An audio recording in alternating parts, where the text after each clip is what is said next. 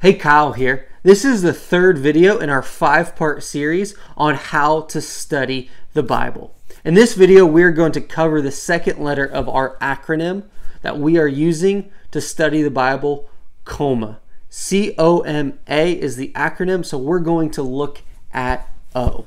O stands for observations. And here's what I want to stress with this letter don't give in to the lie that when we make observations about the Bible passage that we are going to read or that you have read, that the observations have to be profound or overly spiritual. In fact, do the best you can to take a new look at the passage, even if it's a familiar one that you have read before. A fresh look with new eyes, changed life circumstances and the work of the Holy Spirit may no- help you notice something new. Which leads me to the first question to ask when making observations What stands out, or what do you notice in the passage? It's here that I think a paper Bible is extremely helpful because you can look for phrases or repeated words and actually underline them with a pencil or a pen, or even highlight little sections. Maybe there is a, a verse or a phrase that just jumps out and almost just grabs you. Maybe it's something that you haven't noticed before. Now, I know you can do this with your phone too. You can highlight and make a little note. But the point here is as you notice and make some observations about what stands out, it helps you answer the next two questions. And these two questions are paired up. And they are what does this passage teach us about God?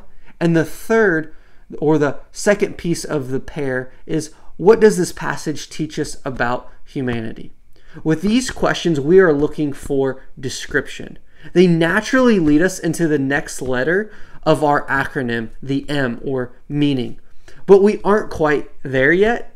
And so when we get an honest description about who God is and who we are, God begins to work on our hearts. And this is where the work of transformation begins.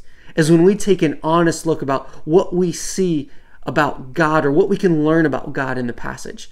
And then also what we can see or what we can learn about ourselves in light of the characters or the phrases or the sentences being used in the passage.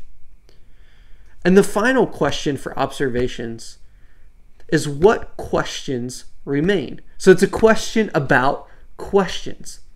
And this is really pivotal because you may not understand exactly everything that you're reading. And you might have a question about this character or this phrase or this sentence or what does it actually mean? And when you have lingering questions, it's actually a great prayer point for you with God. And so anytime there's a lingering question, pause for a second and ask for God's help. And pray about it and ask Him to show you what that means. Now, if you keep reading at verses or chapters later, typically that question is also answered. But I, I don't want you to pass up an opportunity for you to ask God to show you what He wants you to see within His Word. And so the four questions are what noted what do you notice and stand and what stands out in the passage? What does this passage teach you about God?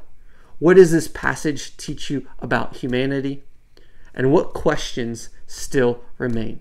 In the next video, we will talk about how we go from making observations to discerning meaning.